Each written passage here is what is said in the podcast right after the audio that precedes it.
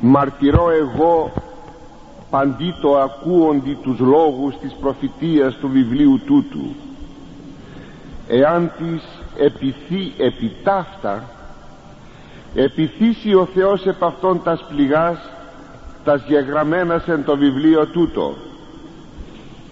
Και αν της αφέλει από τον λόγο του βιβλίου της προφητείας ταύτης αφελεί ο Θεός το μέρος αυτού από του ξύλου της ζωής και εκ της πόλεως της Αγίας των γεγραμμένων εν το βιβλίο τούτο. Εγώ ο Ιωάννης μαρτυρώ στον καθέναν που ακούει τους λόγους της προφητείας τούτου του βιβλίου. Εάν κανείς προσθέσει στο κείμενό του να προσθέσει ο Θεός σε αυτόν τις πληγές που είναι γραμμένες μέσα σε αυτό το βιβλίο. Και αν κανείς αφαιρέσει κάτι από τους λόγους τούτου του βιβλίου της προφητείας να του αφαιρέσει ο Θεός το μέρος του από το ξύλο της ζωής και από την πόλη την Αγία τη Βασιλεία του Θεού δηλαδή από εκείνους που είναι γραμμένους στο βιβλίο της ζωής. Μετά αγαπητοί από την αυθεντική προφύλαξη του βιβλίου της Αποκαλύψεως από την αχρίστευση που λέγαμε την περασμένη φορά με τους λόγους του Κυρίου μη σφραγίσεις τους λόγους της προφητείας του βιβλίου τούτου έρχεται τώρα ο Ιωάννης εκείνος που ήκουσε και κατέγραψε το βιβλίο της Αποκαλύψεως να δώσει και αυτός τη δική του τη μαρτυρία με όλο το αποστολικό και το προφητικό του κύρος. Η μαρτυρία του θα είναι εναντίον της νοθείας και της παραχαράξεως όσων είναι γραμμένο, γραμμένα μέσα, γραμμένον μέσα στο βιβλίο τούτο. Δηλαδή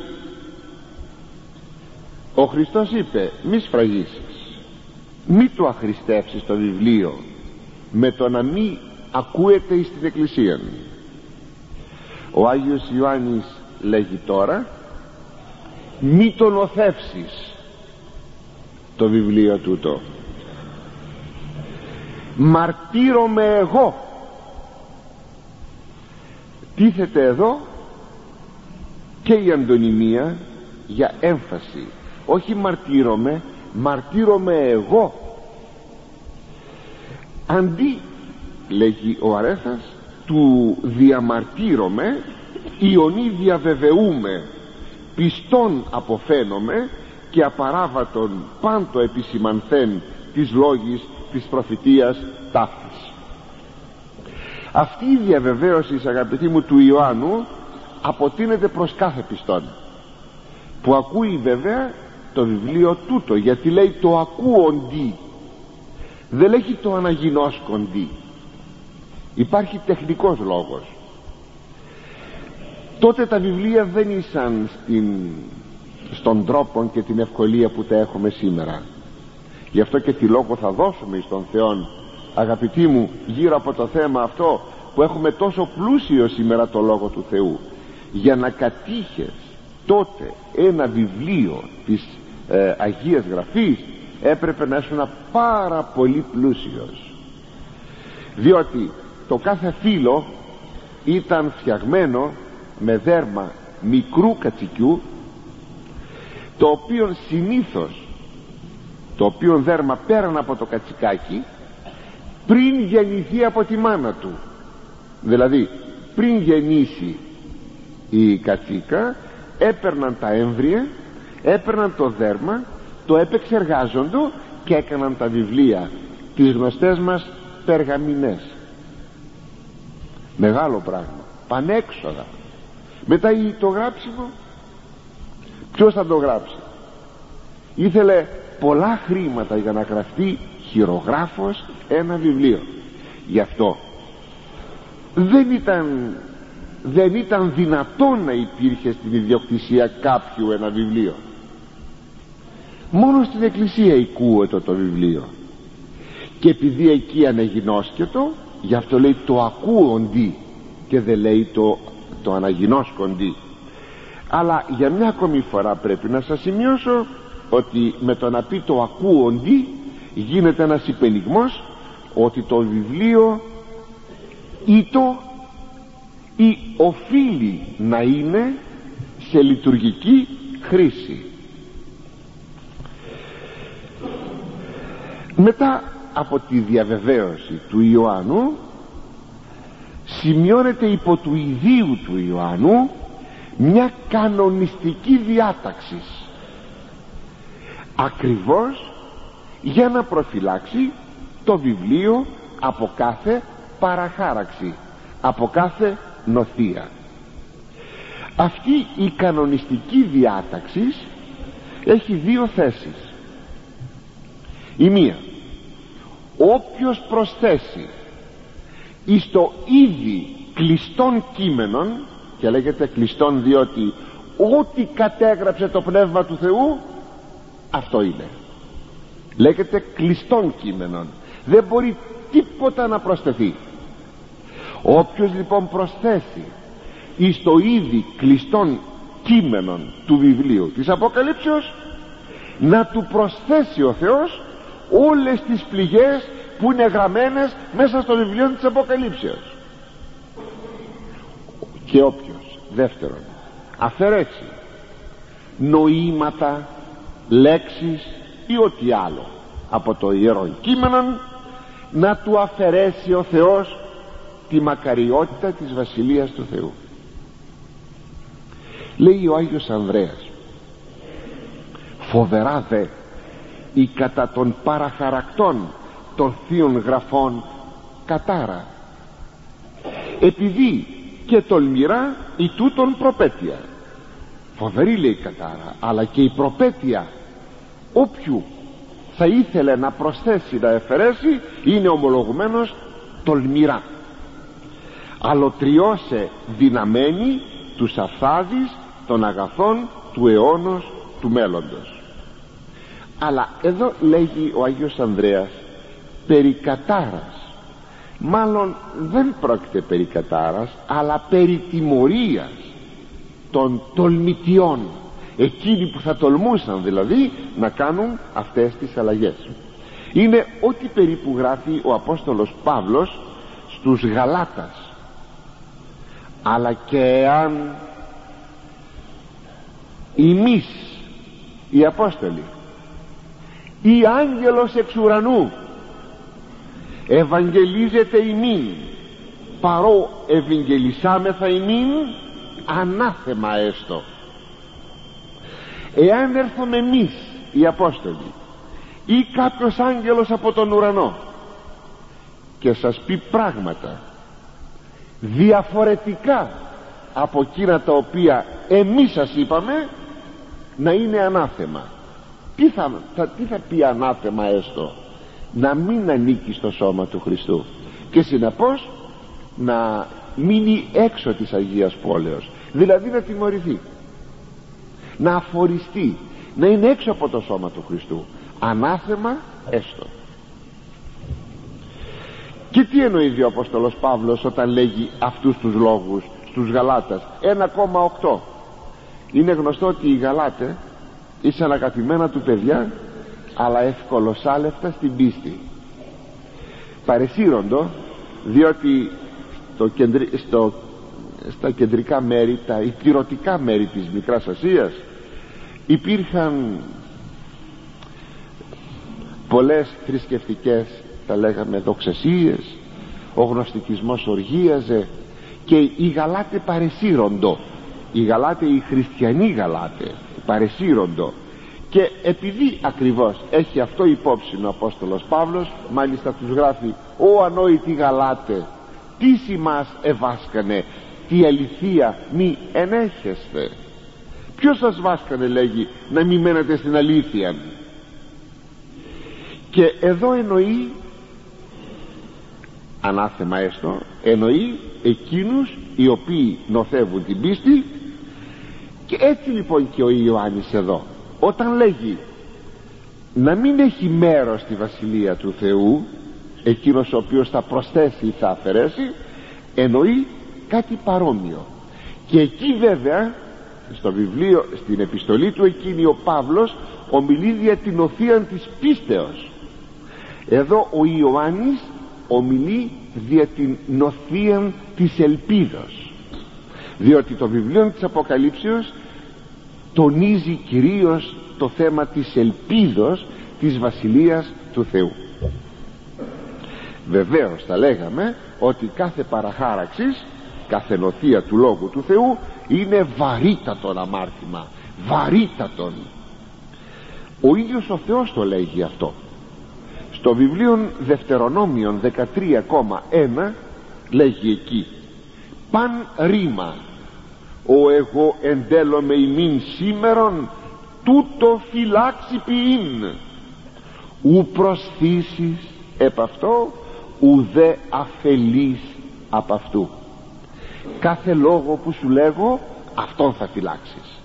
Ούτε θα προσθέσεις ούτε θα αφαιρέσεις λέγει ο Θεός. Αλλά εύλογη η απορία σας.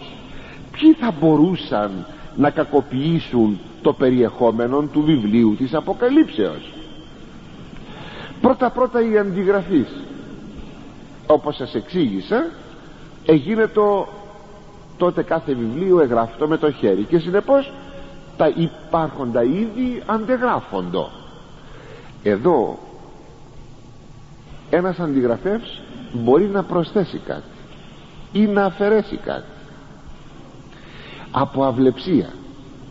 Δηλαδή κάτι το οποίο το έχουμε και είναι αδύνατον. Ένας που αντιγράφει κάτι ακόμη και ο τυπογράφος είναι αδύνατον. Δεν υπάρχει κείμενο είτε χειρόγραφο είτε ε, στον τύπο που να μην έχει κάποιο κάποια λάθη. Είναι αδύνατον. Γι' αυτό και στο τέλος κάθε βιβλίου βάζουμε τις αυλεψίες και λέμε παρακαλούμε τον αναγνώστη να διορθώσει. Αλλά αυτές είναι οι αυλεψίες θα λέγαμε ακούσιες θα μπορούσαν μόνο να τιμωρηθούν όταν κανείς είναι απρόσεκτος αναλαμβάνοντας το έργο του αντιγραφέως. Ξέρετε αγαπητοί μου τι προβλήματα δημιούργησε το θέμα αυτό που σας λέγω σε όσα κείμενα μας έχουν διασωθεί σήμερα ώστε να λέμε χρειάζεται μια κριτική έκδοσης. Θα πει κριτική έκδοσης. Θα πει είναι, ποια είναι η πιθανοτέρα γραφή σε ένα κείμενο; Η πιθανοτέρα γραφή ποια είναι. Πολλά προβλήματα από το θέμα των αντιγραφέων. Πόσο περισσότερο όμως εάν ο αντιγραφεύς είναι κακοήθης και θα ήθελε να παραποιήσει το κείμενο το οποίο αντιγράφει. Θα λέγαμε ότι όλη η τιμωρία που επαπειλείται είναι για έναν κακοήθη αντιγραφέα. Αλλά ακόμη θα μπορούσαμε να πούμε ότι είναι και για εκείνους οι οποίοι ασκούν κριτική σε ένα βιβλίο και εμπροκειμένο στο βιβλίο της Αποκαλύψεως λέγοντας αυτό το κομμάτι δεν είναι γραμμένο από το χέρι του Ιωάννου αλλά είναι κάτι ξένο ή ό,τι άλλο και αν μεν, και αν μεν υπάρχουν βάσιμοι λόγοι όπως από τα κείμενα που έχουμε δηλαδή τα πολλά χειρόγραφα τότε βέβαια αυτός ο κριτικός δεν αμαρτάνει. Αλλά εάν όμως έχουμε έναν ορθολογισμό γιατί δεν θέλουμε να μείνουμε σε, σε μια περικοπή που υποστηρίζει ένα σημείο και να πούμε ότι απορρίπτουμε την περικοπή αυτή ή την άλλη κλπ κάνοντας κριτική στο βιβλίο αυτός βεβαίως έχει βαρυτάτη θα λέγαμε ευθύνη έναντι του Θεού και της Εκκλησίας και τέλος είναι και οι ερμηνευτές. Όταν κανείς κάνει μία ερμηνεία του κειμένου εμπροκειμένου τώρα του, της Αποκαλύψεως και κάνει ερμηνεία η οποία δεν είναι σωστή. Δεν είναι δηλαδή μέσα στο πνεύμα στο πνεύμα του Λόγου του Θεού. Στο πνεύμα της ερμηνείας που κάνει η Εκκλησία. Συνεπώς πράγματι δεν είναι ακίνδυνο να ερμηνεύσει κανείς το βιβλίο της Αποκαλύψεως. Αλλά είναι και επικίνδυνο να μην το ερμηνεύσει. Όταν λέγει και μη σφραγίσεις τους λόγους της προφητείας του βιβλίου τούτου δηλαδή οι πλεύσεις είναι μεταξύ δύο υφάλων. Να ερμηνεύσω; Έχω ευθύνη. Να μην ερμηνεύσω; Έχω πάλι ευθύνη. Τι πρέπει να κάνουμε; Αναμφισβήτητα θα πρέπει να ερμηνεύσουμε ορθά. Δηλαδή θα πάρουμε την ορθή ερμηνεία που είναι κατατεθειμένη στην Εκκλησία με πολλή ταπείνωση και με πολλή προσοχή αυτή θα χρησιμοποιήσουμε. Όπως είδατε καθ' όλη τη διαδρομή των θεμάτων που έκαναμε σας το είχα εξάλλου προαναγγείλει ότι εγώ δεν θα χρησιμοποιήσω τίποτα δικές μου ερμηνείες παρά την κατατεθειμένη της, στην εκκλησία ερμηνεία. Βέβαια περιττό να πούμε και να αναφερθούμε εις την κακοποίηση του βιβλίου της Αποκαλύψεως εκ μέρους των αιρετικών φοβερό. Φοβερή κακοποίηση. Πάρτε παράδειγμα του χιλιαστάς πως ερμηνεύουν τα χίλια χρόνια της Αποκαλύψεως και το καθεξής να δείτε εκεί τι κακοποίησης υπάρχει και τι πραγματικά ευθύνη έχουν αυτοί οι άνθρωποι απέναντι στο Θεό. Αξιοπαρατήρητο είναι ότι αυτές οι επαπειλούμενες τιμωρίες έχουν και θετικών και αρνητικών χαρακτήρα. Είναι η κόλαση των πληγών είναι και η αφαίρεση των αγαθών της Βασιλείας του Θεού. Ο Ιερός Χρυσόστομος δεν τρομάζει μπροστά στις ε, πληγές και τιμωρίες της κολάσεως. Τρομάζει μπροστά στην απουσία της θέας του προσώπου του Ιησού Χριστού.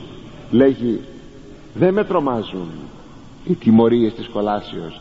Να στερηθώ όμως το να βλέπω εκείνο το γαλινότατον πρόσωπον του Ιησού Χριστού εις τους αιώνας των αιώνων. Αυτό είναι ανυπόφορο. Αυτό είναι αληθινή κόλαση εγώ Ιησούς έπεμψα των άγγελών μου μαρτυρίσε ημίν ταύτα επί τες εκκλησίες. Εγώ είμαι η ρίζα και το γένος Δαβίδ ο αστήρο λαμπρός ο πρωινός.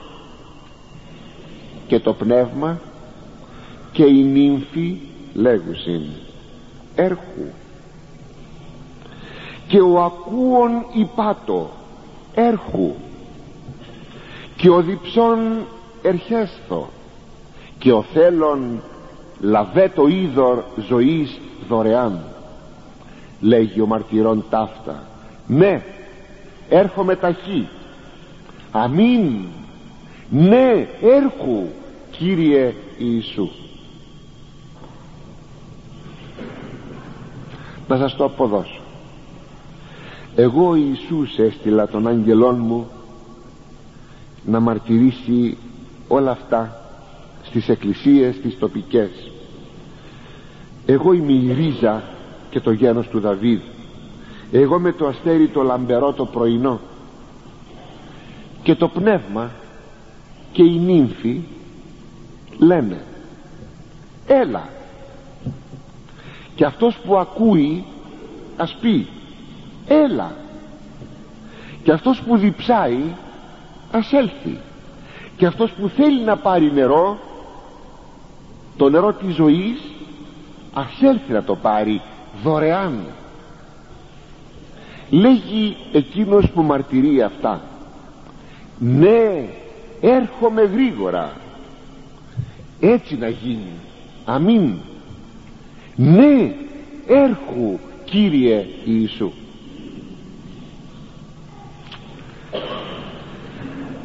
στη διαβεβαίωση αγαπητοί μου του Χριστού ότι έρχεται ταχύ το πνεύμα και οι νύμφοι απαντούν έρχου έλα πρόκειται για έναν θαυμάσιον μυστικίζοντα διάλογον Εκκλησίας και Χριστού. Θαυμάσιον. Αυτός ο διάλογος εξάλλου όπως θα δούμε παρακάτω αποτελεί την καρδία της πνευματικότητας της Εκκλησίας. Ποια είναι η νύμφη είναι η Εκκλησία. Το είδαμε στο ίδιο αυτό βιβλίο όταν λέγει και είδα την νύμφη ετοιμασμένη που λέει ο Ευαγγελιστής Ιωάννης το ανδρή αυτής και λοιπά και ποιο είναι το πνεύμα; Είναι το Άγιον Πνεύμα που από την Πεντηκοστή κατήλθε στην Εκκλησία και μένει στην Εκκλησία. Ο Κύριος το ευεβαίωσε ότι το Πνεύμα το Άγιον κατήλθε ότι θα κατέλθει κατήλθε φυσικά το είχε διαβεβαιώσει πρώτης Αναστασιός του και κατήλθε και μένει λέγει. Και εγώ ερωτήσω τον πατέρα και άλλον παράκλητον δώσει ημίν ή να μένει με θυμώνει στον αιώνα το πνεύμα της αληθείας άλλων παράκλητων διότι ο ένας παράκλητος είναι ο Χριστός ο άλλος παράκλητος είναι το πνεύμα το Άγιο το οποίο θα μένει λέει το πνεύμα της αληθείας μαζί σας με θυμών μαζί σας εις τον αιώνα. Κοιτάξτε τι λέγει εις τον αιώνα δεν λέγει εις τους αιώνας των αιώνων που σημαίνει όσο δια, διαρκεί η στρατευωμένη εκκλησία μέσα στο χρόνο μέσα στην ιστορία. Ο το οποίον ο κόσμος ου δύναται λαβήν δεν μπορεί να το λάβει. Ότι ου θεωρεί αυτό ου δεν γινώσκει αυτό. Ούτε το βλέπει ούτε το ξέρει ο κόσμος ημείς δεν γινώσκεται αυτό. Εσείς όμως το ξέρετε ότι παροιμήν μένει και εν έστε γιατί σε εσάς μένει και σε εσάς θα υπάρχει. Κοιτάξτε είναι πολύ σπουδαίο αυτό. Εκείνο το μέσα σε εσάς το πνεύμα του Θεού. Σεις που θα αποτελείτε την Εκκλησία μένοντας λοιπόν το πνεύμα το Άγιο στην Εκκλησία εις τον αιώνα μέχρι που να τελειώσει η ιστορία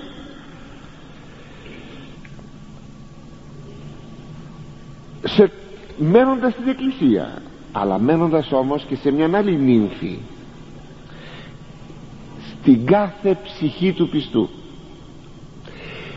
Νύμφη λέγεται η Εκκλησία. Νύμφη λέγεται και η ψυχή του κάθε πιστού συνεπώς το πνεύμα του Θεού μένει στη νύμφη Εκκλησία και στη νύμφη ψυχή. Προσέξτε και στη νύμφη ψυχή. Έχει πολύ σημασία όταν λέγει παροιμήν μένει τι κάνει το Πνεύμα το Άγιο όταν μένει στην Εκκλησία και στην κάθε ψυχή; Την φωτίζει την αγιάζει την αυξάνει εν Χριστώ πάντοτε και την χαριτώνει μέσα στους πειρασμούς της τόσο η Εκκλησία όσο και η ψυχή του κάθε πιστού έχει το πνεύμα του Θεού συνεπίκουρον. Μας λέγει ο Απόστολος Παύλος, Παύλος Ρωμαίους 8,26 το πνεύμα λέγει το Άγιο Πνεύμα συναντιλαμβάνεται τις ασθενείες ημών κοιτάξτε εκείνο το συναντιλαμβάνεται αντιλαμβάνεται μαζί με μας. Τι; Τους πειρασμούς μας. Ασθένεια είναι η κάθε δυσκολία. Είναι ο κάθε πειρασμός. Αυτό το πνεύμα υπερεντυγχάνει υπερημών στεναγμής αλαλήτης. Αυτό το πνεύμα λέγει το Άγιο Πνεύμα προσεύχεται. Υπερ προσεύχεται για μας. Πως προσεύχεται; Μένοντας στην εκκλησία με στεναγμούς αλαλίτους ένας ο οποίος θέλει να προσευχηθεί θερμά ε, αν είχε κάποιον που να τον παρακολουθεί θα ήκουε τον προσευχόμενον ε, από καιρό σε καιρό να βγάζει έναν αστεναγμό μια λέξη, μια κουβέντα και δείχνει την θερμότητα της προσευχής.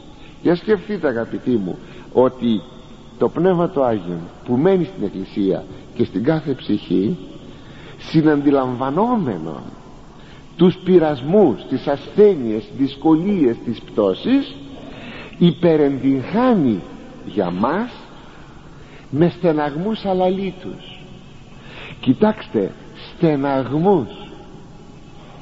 Στενάζει το Πνεύμα του Θεού.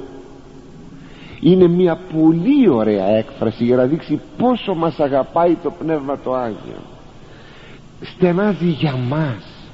Κάπου αλλού θα πει ο Απόστολος Παύλος και μη λυπείτε το Πνεύμα το Άγιον εν, εν, ο, εν το οποίο εσφραγίστητε εν ημέρα απολυτρώσεως μη το λυπίζετε το Πνεύμα το Άγιον. Λυπείτε όταν μας βλέπει να αμαρτάνομαι. Γιατί είναι μαζί μας μένει μαζί μας.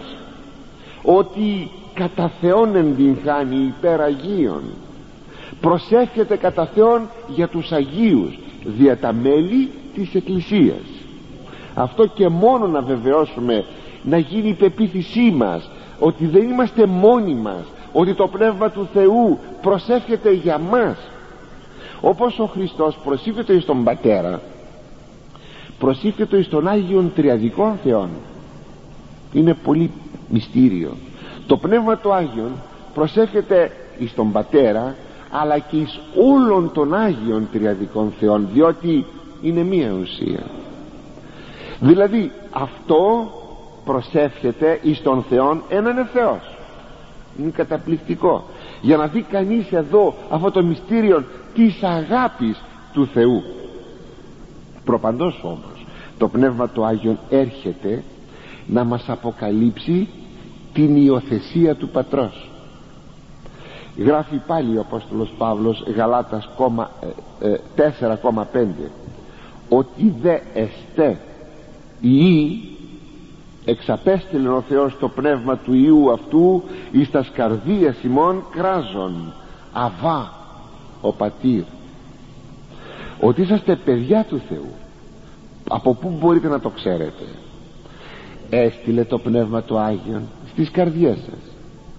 Όπως έστειλε το Πνεύμα του Άγιον την Πεντηκοστή για να δώσει μία μαρτυρία ότι ο Ιησούς Χριστός πράγματι είναι Υιός του Θεού ξέρετε ότι η μεγάλη σφραγίδα του έργου του Χριστού είναι η Πεντηκοστή. Διότι αν ο Χριστός ή το πλάνος δεν θα ήρχε το να μαρτυρήσει το Πνεύμα του Θεού. Θα ήτο εις τον άδεινο Χριστός. Θα ετιμωρείτο. Αλλά ο Χριστός είναι αληθής και η μαρτυρία του έργου του Χριστού και του προσώπου του Χριστού είναι το Πνεύμα το Άγιον. Το Πνεύμα το Άγιον όμως αγαπητοί μου έρχεται να μας βεβαιώσει εμάς ότι γίνηκαμε παιδιά του Θεού. Πως κατά χάρη πάντοτε το να μας βάλει με στην καρδιά να πούμε στο Θεό να πούμε το Θεό Πατέρα. Πάρτε έναν τυχαίο σας το έχω ξαναπεί εδώ στις ομιλίες αυτές. Πάρτε έναν τυχαίο και, και πείτε του πες στο Θεό ότι είναι πατέρας. Να τον αναγνωρίσει πατέρα. Αδύνατον. Ο άνθρωπος που θα πει με όλη την καρδιά του το Θεό πατέρα δεν το λέει από μόνος του. Έχει το πνεύμα του Θεού συνεπίκουρο και το βάζει δίγλωσσο εδώ. Αβά ο πατήρ. Αβά είναι εβραϊκά. Είναι η ίδια λέξη αλλά εβραϊκά και ελληνικά που σημαίνει ο πατήρ.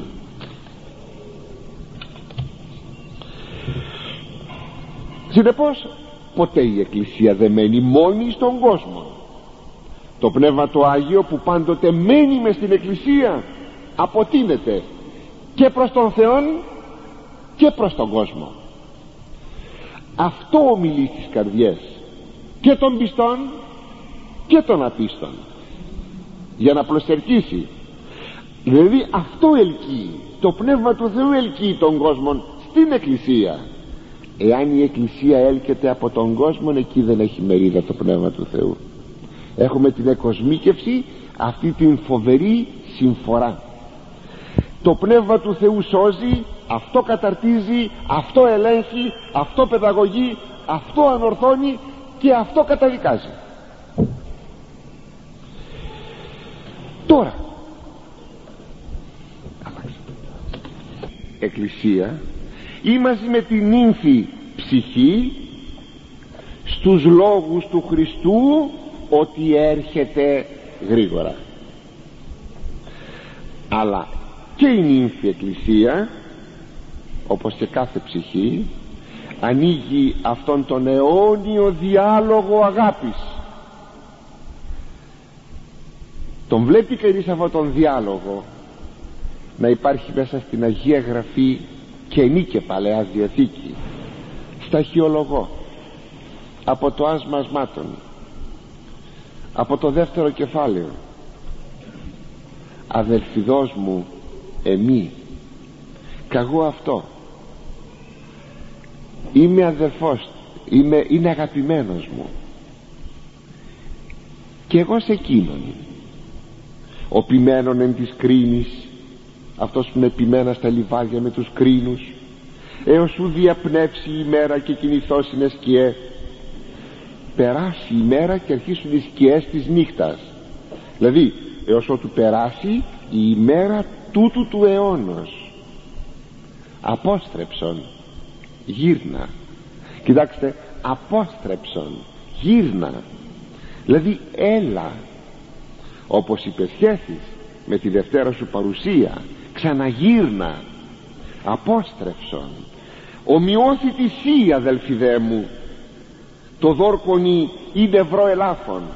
Έλα να μοιάζει σαν το, ε, σαν το ζαρκαδάκι και σαν το ελαφάκι επί όρη κυλωμάτων που είναι στα βουνά. Επί κήτην μου εν νηξί εζήτησα ονιγάψεν η ψυχή μου. Εζήτησα αυτόν και χεύρον αυτόν.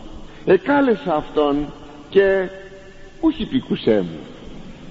Έλα το πες το υπεσχέθης σε περιμένω. Έλα στο κρεβάτι μου στη νύχτα σε ζήτησα ε, εσένα που αγάπησε η ψυχή μου. Σε ζήτησα αλλά δεν σε βρήκα σε κάλεσα αλλά δεν ήρθες.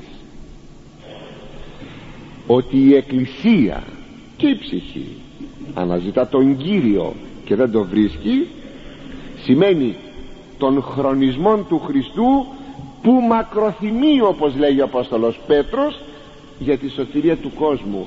Περιμένει να σωθούν περισσότεροι και περισσότεροι άνθρωποι. Και χρονίζει ο Κύριος και συνεχίζει ο διάλογος. Και ο ακούων υπάτο έρχου. Και ο διψών ερχέστο. Και ο θέλων λαβέτο είδωρ ζωής δωρεάν. Εδώ ειδικεύει αγαπητοί την ακοή της υποσχέσεως του Χριστού στον κάθε πιστό.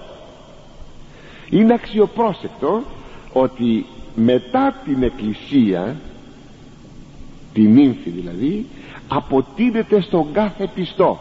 Είδατε; Και ο ακούων υπάτο και αυτός που ακούει ας πει. Δηλαδή δεν είναι αρκετό να υπάρχει απλώς στην εκκλησία η εσχατολογική προσδοκία. Πρέπει να γίνει αυτός ο δεύτερος ερχομός του Χριστού στον κάθε πιστό μια προσωπική του προσδοκία. Ο κάθε πιστός πρέπει να περιμένει τον Χριστό και να λέγει έλα Χριστέ μου αργείς πότε θα έρθεις; Πότε θα έρθεις; Ο ακροατής όμως όταν ακούει έχει μια παθητική στάση έναντι εκείνου που λέγει. Γι' αυτό τι γράφει ο διψών ερχέστο δεν λέγει απλώς ο ακούων υπάτο έρχου γιατί άκουσα εσείς αυτή τη στιγμή αυτή τη στιγμή έχετε μια παθητική στάση. Ακούτε μόνο ακούτε. Δεν κινείστε από την καρέκλα σας όταν λέγει ο διψών ερχέστο αυτός που διψάει ασέλθει σημαίνει πια μια δυναμική στάση του πιστού. Αν κάποιος από σας διψάει και πω όποιος διψάει ασέλθει σηκώνεται από την καρέκλα του και έρχεται να πιει νερό. Δηλαδή αυτή η δυναμικότητα που σημαίνει δεν περιμένει ο πιστός να έλθει ο Χριστός αλλά σπέβδει ο πιστός να προϋπαντήσει το Χριστό. Τι σημαίνει αυτό; Θυμόσαστε εκεί στην εσχατολογική εκείνη παραβολή των δέκα παρθένων που είπε ο Χριστός τι σημειώνει μέσης δεν νυχτός. Κραυγή για έγονεν ποια η κραυγή. Ιδού ο νυμφίος έρχεται. Εξέρχεστε εις απάντηση αυτού. Βγείτε να τον προϋπαντήσετε. Δεν θα έρθει να σας βρει μέσα. Πρέπει να βγείτε να τον προϋπαντήσετε. Για να δείξει λοιπόν αυτή την προϋπάντηση παίρνει την εικόνα του διψασμένου ανθρώπου τι σημαίνει αυτό; Την επιθυμία της ψυχής να έρθει ο Χριστός. Τη λαχτάρα της ψυχής. Αυτό θα πει δεν ακούει μόνο αλλά σπέβδει. Είναι κάτι ανάλογο με τον 41 ψαλμό που λέγει «Ον τρόπον επιποθεί η έλαφος επί τα σπηγάς των υδάτων ούτως επιποθεί η ψυχή μου προς ο Θεός». Το διψασμένο ελάφι πως βγαίνει; Πως πηγαίνεις στις πηγές των υδάτων να πιει καθαρά νερά.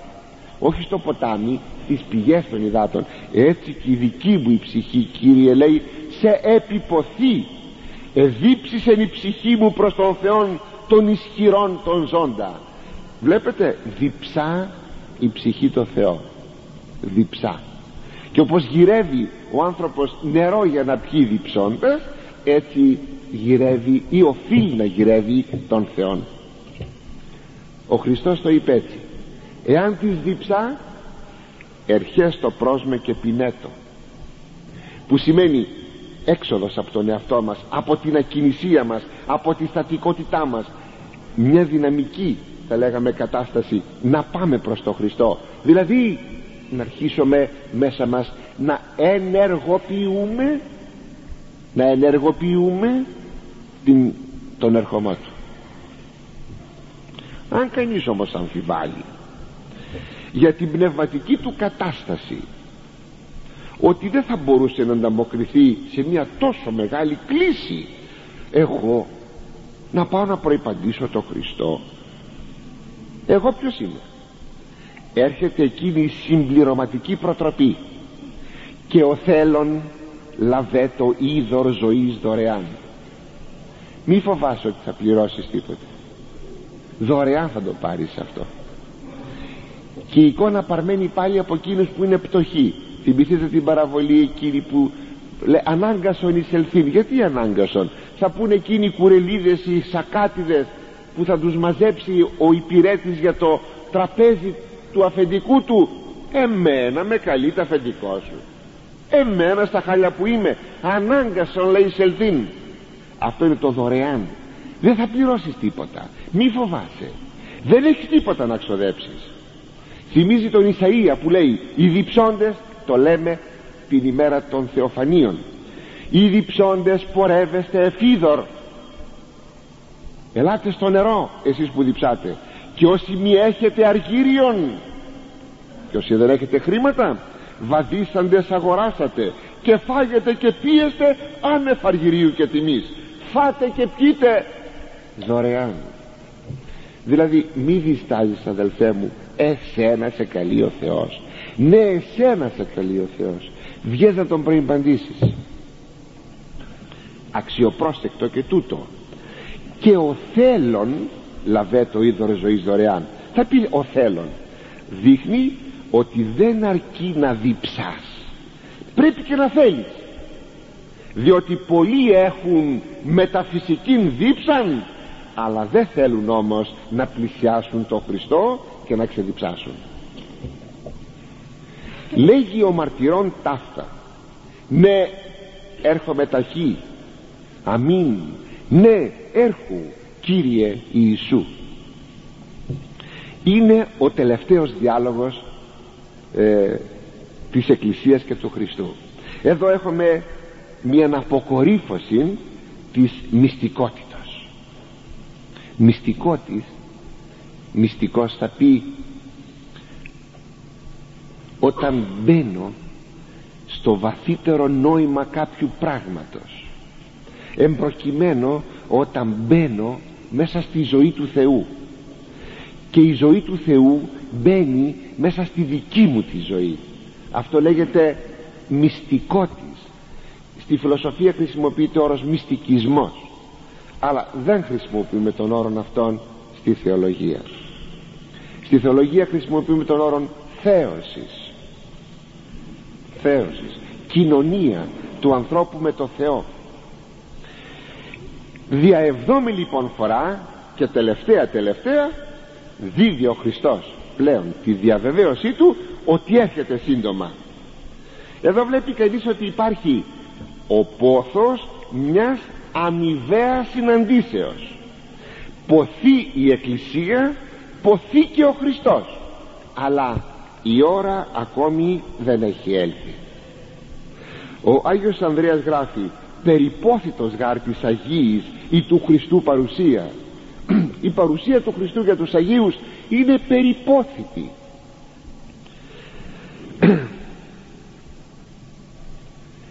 Ο μαρτύρων ταύτα δεν είναι άλλος από τον Χριστόν που είναι η πηγή κάθε αληθινού κάθε αληθείας και κάθε βεβαίας μαρτυρίας. Τι λέγει; Ναι. Έρχομαι. Βάζει το ναι. Γιατί ο Χριστός απαντά με αυτό το ναι διότι είναι το ναι του Θεού.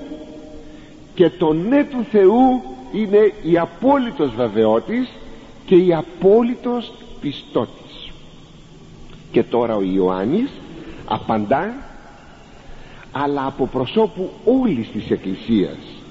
Απαντάει με μια δίγλωση απάντηση. Αμήν ναι. Είπες ότι έρχεσαι γρήγορα. Έτσι να γίνει. Λαχτάρα μας. Το λέμε και στη γλώσσα μας όπως και τελειώνει και κάθε, και κάθε ευχή. Αμήν. Λέμε αμήν και στου Θεού ταυτή λέμε για κάτι που έχουμε πόθο να γίνει. Αμήν. Και το λέει εβραϊκά και ελληνικά. Δίγλωσσα. Αυτό όμως ταυτοχρόνως προδίδει και μια λειτουργική αναφώνηση που δείχνει την εσκατολογική νοσταλγία των εκκλησιαστικών συνάξεων της αποστολικής εποχής. Δηλαδή η εκκλησία τότε λαχταρούσε να δει τον Χριστό. Γράφει ο Απόστολος Παύλος στους Κορινθίους. Ήτης ου φιλεί τον Κύριον Ιησούν Χριστόν. Ου φιλεί. Και εδώ έχει μυστικίζοντα χαρακτήρα. Όποιος δεν αγαπά τον Ιησούν Χριστόν τον Κύριον ή το ανάθεμα μαράναθα. Χώρια. Ανάθεμα θα πει χώρια να βγει από την εκκλησία. Δεν έχει καμία θέση μέσα στην εκκλησία. Μαράναθα ελθέ Κύριε ημών. Αυτό θα πει μαράναθα ελθέ Κύριε ημών. Έλα Κύριέ μας. Αυτή η λαχτάρα. Η εσχατολογική λαχτάρα η προσδοκία αυτή. Και αγαπητοί μου εδώ τώρα θέλω να προσέξετε. Η Εκκλησία συνεχίζει την πορεία της μέσα στο χρόνο. Πάντοτε με αυτήν την εσχατολογική προσδοκία του δευτέρου ερχομού του Χριστού. Ο Κύριος βέβαια το είπε με δύο λόγους που μοιάζουν ότι είναι αντιφατικοί. Είπε ελεύσονται ημέρε ότε επιθυμήσετε μίαν των ημερών του Ιού του ανθρώπου ειδήν και ου κόψεστε Λουκάς 17,22 θα επιθυμήσετε να δείτε μια δική μου μέρα μια δική μου επικοινωνία. Δεν θα μπορείτε να ειδείτε είπε όμως και το άλλο. Και ειδού εγώ με θυμώνει πάσα στα ημέρας έως τη συντελεία του αιώνος. Ματθαίος 28,20 ή εκείνο το άλλο και προς αυτόν ελεψόμεθα εμείς τα τρία πρόσωπα πατήρ Υιός και Αγιο Πνεύμα και μονήν παραυτοποιήσομεν θα κάνουμε κατοικία μέσα σε αυτόν δεν είναι αγαπητοί μου αντιφατικά. Όταν είπε ο Χριστός θα επιθυμήσετε να δείτε μια δική μου μέρα σαν τις ημέρες που με γνωρίσατε. Τέτοια όμως δεν θα δείτε. Αλλά θα με δείτε γιατί εγώ θα είμαι μαζί σας. Πού πλέον ο Χριστός θα συναντάτε πού θα διούτε μέσα στα χριστιανικά μυστήρια. Θα διούτε μέσα στην κάθε θεωμένη κατάσταση του πιστού.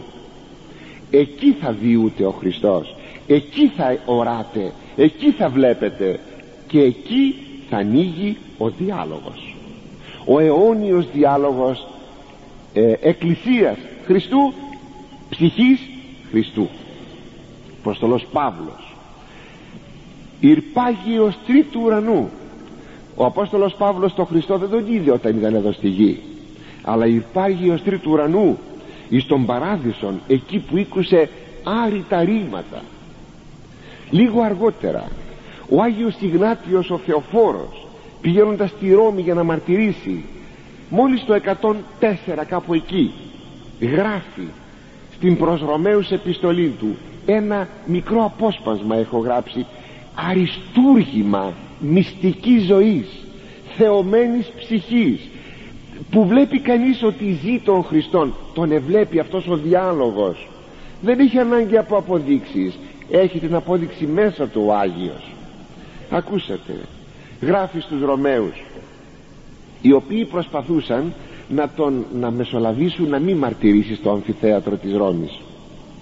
Άφετε με θηρίων είναι βοράν άστε με λέει να γίνω φαγητό των θηρίων διόνες τη Θεού επιτυχήν. Σύ το σημεί Θεού είμαι σιτάρι του Θεού και διοδών των θηρίων αλήθομαι και αλέθομαι στο μήλο των δοντιών των θηρίων. Ή να καθαρός άρτος ευρεθώ του Χριστού για να βρεθώ καθαρό ψωμί του Χριστού.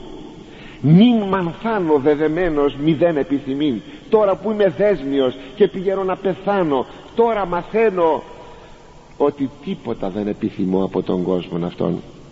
Πυρ και σταυρός θηρίονται συστάσεις ανατομέ, διαιρέσεις, σκορπισμοί ως θέων συγκοπή μελών αλεσμοί όλου του σώματος κακέ κολάσεις του διαβόλου. Επεμέ ερχέστοσαν μόνο είναι Ιησού Χριστού επιτύχω. Όλα τα κακά του διαβόλου και των μαρτυρίων και των φωνικών οργάνων και των βασανιστικών ας έρθουν επάνω μου.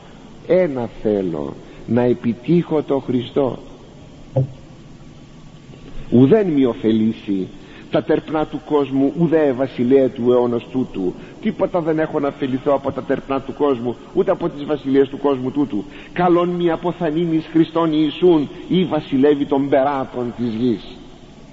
Εκείνον ζητώ κοιτάξτε αυτή η μυστική ζωή εκείνον ζητώ και δεν λέγονται ξέρετε μέσα στο ιερός σπουδαστήριό μας με την θέρμανση και με τα ειδήποτα πηγαίνει δέσμιος στη Ρώμη τον φυλάγουν δέκα στρατιώτε Ρωμαίοι τους οποίους αποκαλεί Λεοπάρδης. Ο Εστίν λέγει ε, απόσπασμα στρατιωτικών θηρία ήταν εκείνοι οι στρατιώτες που τον οδηγούσαν στη Ρώμη από την Αντιόχεια της Συρίας. Δεινοπαθούσες στον δρόμο ο Άγιος Ιγνάτιος. Και γράφει αυτά. Εκείνον ζητώ τον υπερημόν αποθανόντα εκείνον θέλω. Τον μας αναστάντα άφετε με καθαρόν φως λαβήν. Άστε με να πάρω καθαρό φως. Μην μου ματαιώσετε το μαρτύριον εκεί παραγενόμενος άνθρωπος έσωμε όταν εκεί θα, θα φτάσω θα γίνω σωστός άνθρωπος. Όταν θα τύχω του μαρτυρίου. Επιτρέ, επιτρέψατε μη μιμητήρινε του πάθους του Θεού μου. Επιτρέψατε μου να γίνω μιμητής του πάθους του Θεού μου. Και ο, η αμίμητη εκείνη φράση ο εμός έρος εσταύρωτε ο δικός μου ο έρωτας είναι σταυρωμένος. Ποιος είναι ο σταυρωμένος του έρωτας; Ο Χριστός. Ο δικός μου ο έρωτας είναι σταυρωμένος. Και ουκέστη εν εμεί πυρ φιλόιλον. Και δεν υπάρχει σε μένα καθόλου επιθυμία πυρ επιθυμία που να αγαπάει υλικά πράγματα. Είδωρ δε ζών και λαλούν εν εμεί εσωθέν μη λέγον δεύρο προς τον πατέρα. Εδώ βλέπει κανείς το πνεύμα του Θεού το ζών είδωρ το οποίο του, το οποίο του λαλεί μέσα του. Και τι του λέγει το πνεύμα του Θεού; Έλα στον πατέρα. Ισχυρών μυστικιστικών στοιχείων. Ουχίδω με τροφή φθοράς. Δεν αγαπώ πια. Ε, δεν θέλω δεν ευχαριστιέμαι με τροφή φθοράς. Ουδέ ειδονές του βίου τούτου. Άρτον Θεού θέλω. Ο εστίν που είναι σάρξ Ιησού Χριστού. Και πόμα θέλω το αίμα αυτού ο εστί αγάπη άφθαρτος. Αμήνυτα πράγματα αγαπητοί μου. Υπέροχα. Που βλέπει κανείς αυτόν τον διάλογο Χριστού και ψυχής μέσα στην πορεία του χρόνου. Αλλά σας διάλεξα όχι βεβαίως το καλύτερο αλλά απλώς από τα απέραντα του Αγίου Σημεών του Νέου Θεολόγου ο οποίος ζούσε μια διηνεκή θεωμένη κατάσταση. Μέσα στο φως του Χριστού διαρκώς ο Άγιος Σημείων σας διαβάζω από ένα απόσπασμα από τον ύμνο του των 28 σε μια απόδοση ε, σε, ε, σε 15 σύλλαβη θα λέγαμε σε 15 σύλλαβο ρυθμό. Απόδοσης όμως αφήστε με στην κέλα μου μόνον κατακλυσμένων αφήστε με με τον Θεό του μόνου φιλανθρώπου. Φευγάτε μάκρος πάρετε αφήστε με μονάχο. Κανείς μικρούσι το πορτί μη δε φωνή να αφήσει. Ούτε των φίλων συντροφιά μη δε των συγγενών μου.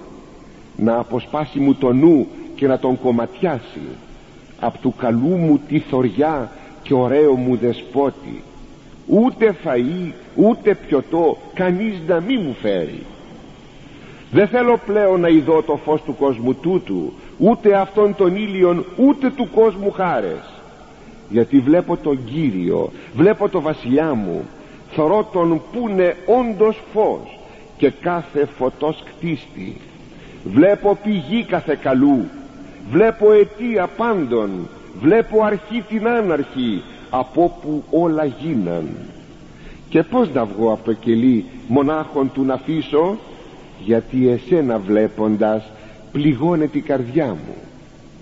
Και δεν είναι αυτή η στίχη φιλολογική αλλά είναι βγαλμένη μέσα από τα βιώματα της διαρκούς θεωρίας του Χριστού.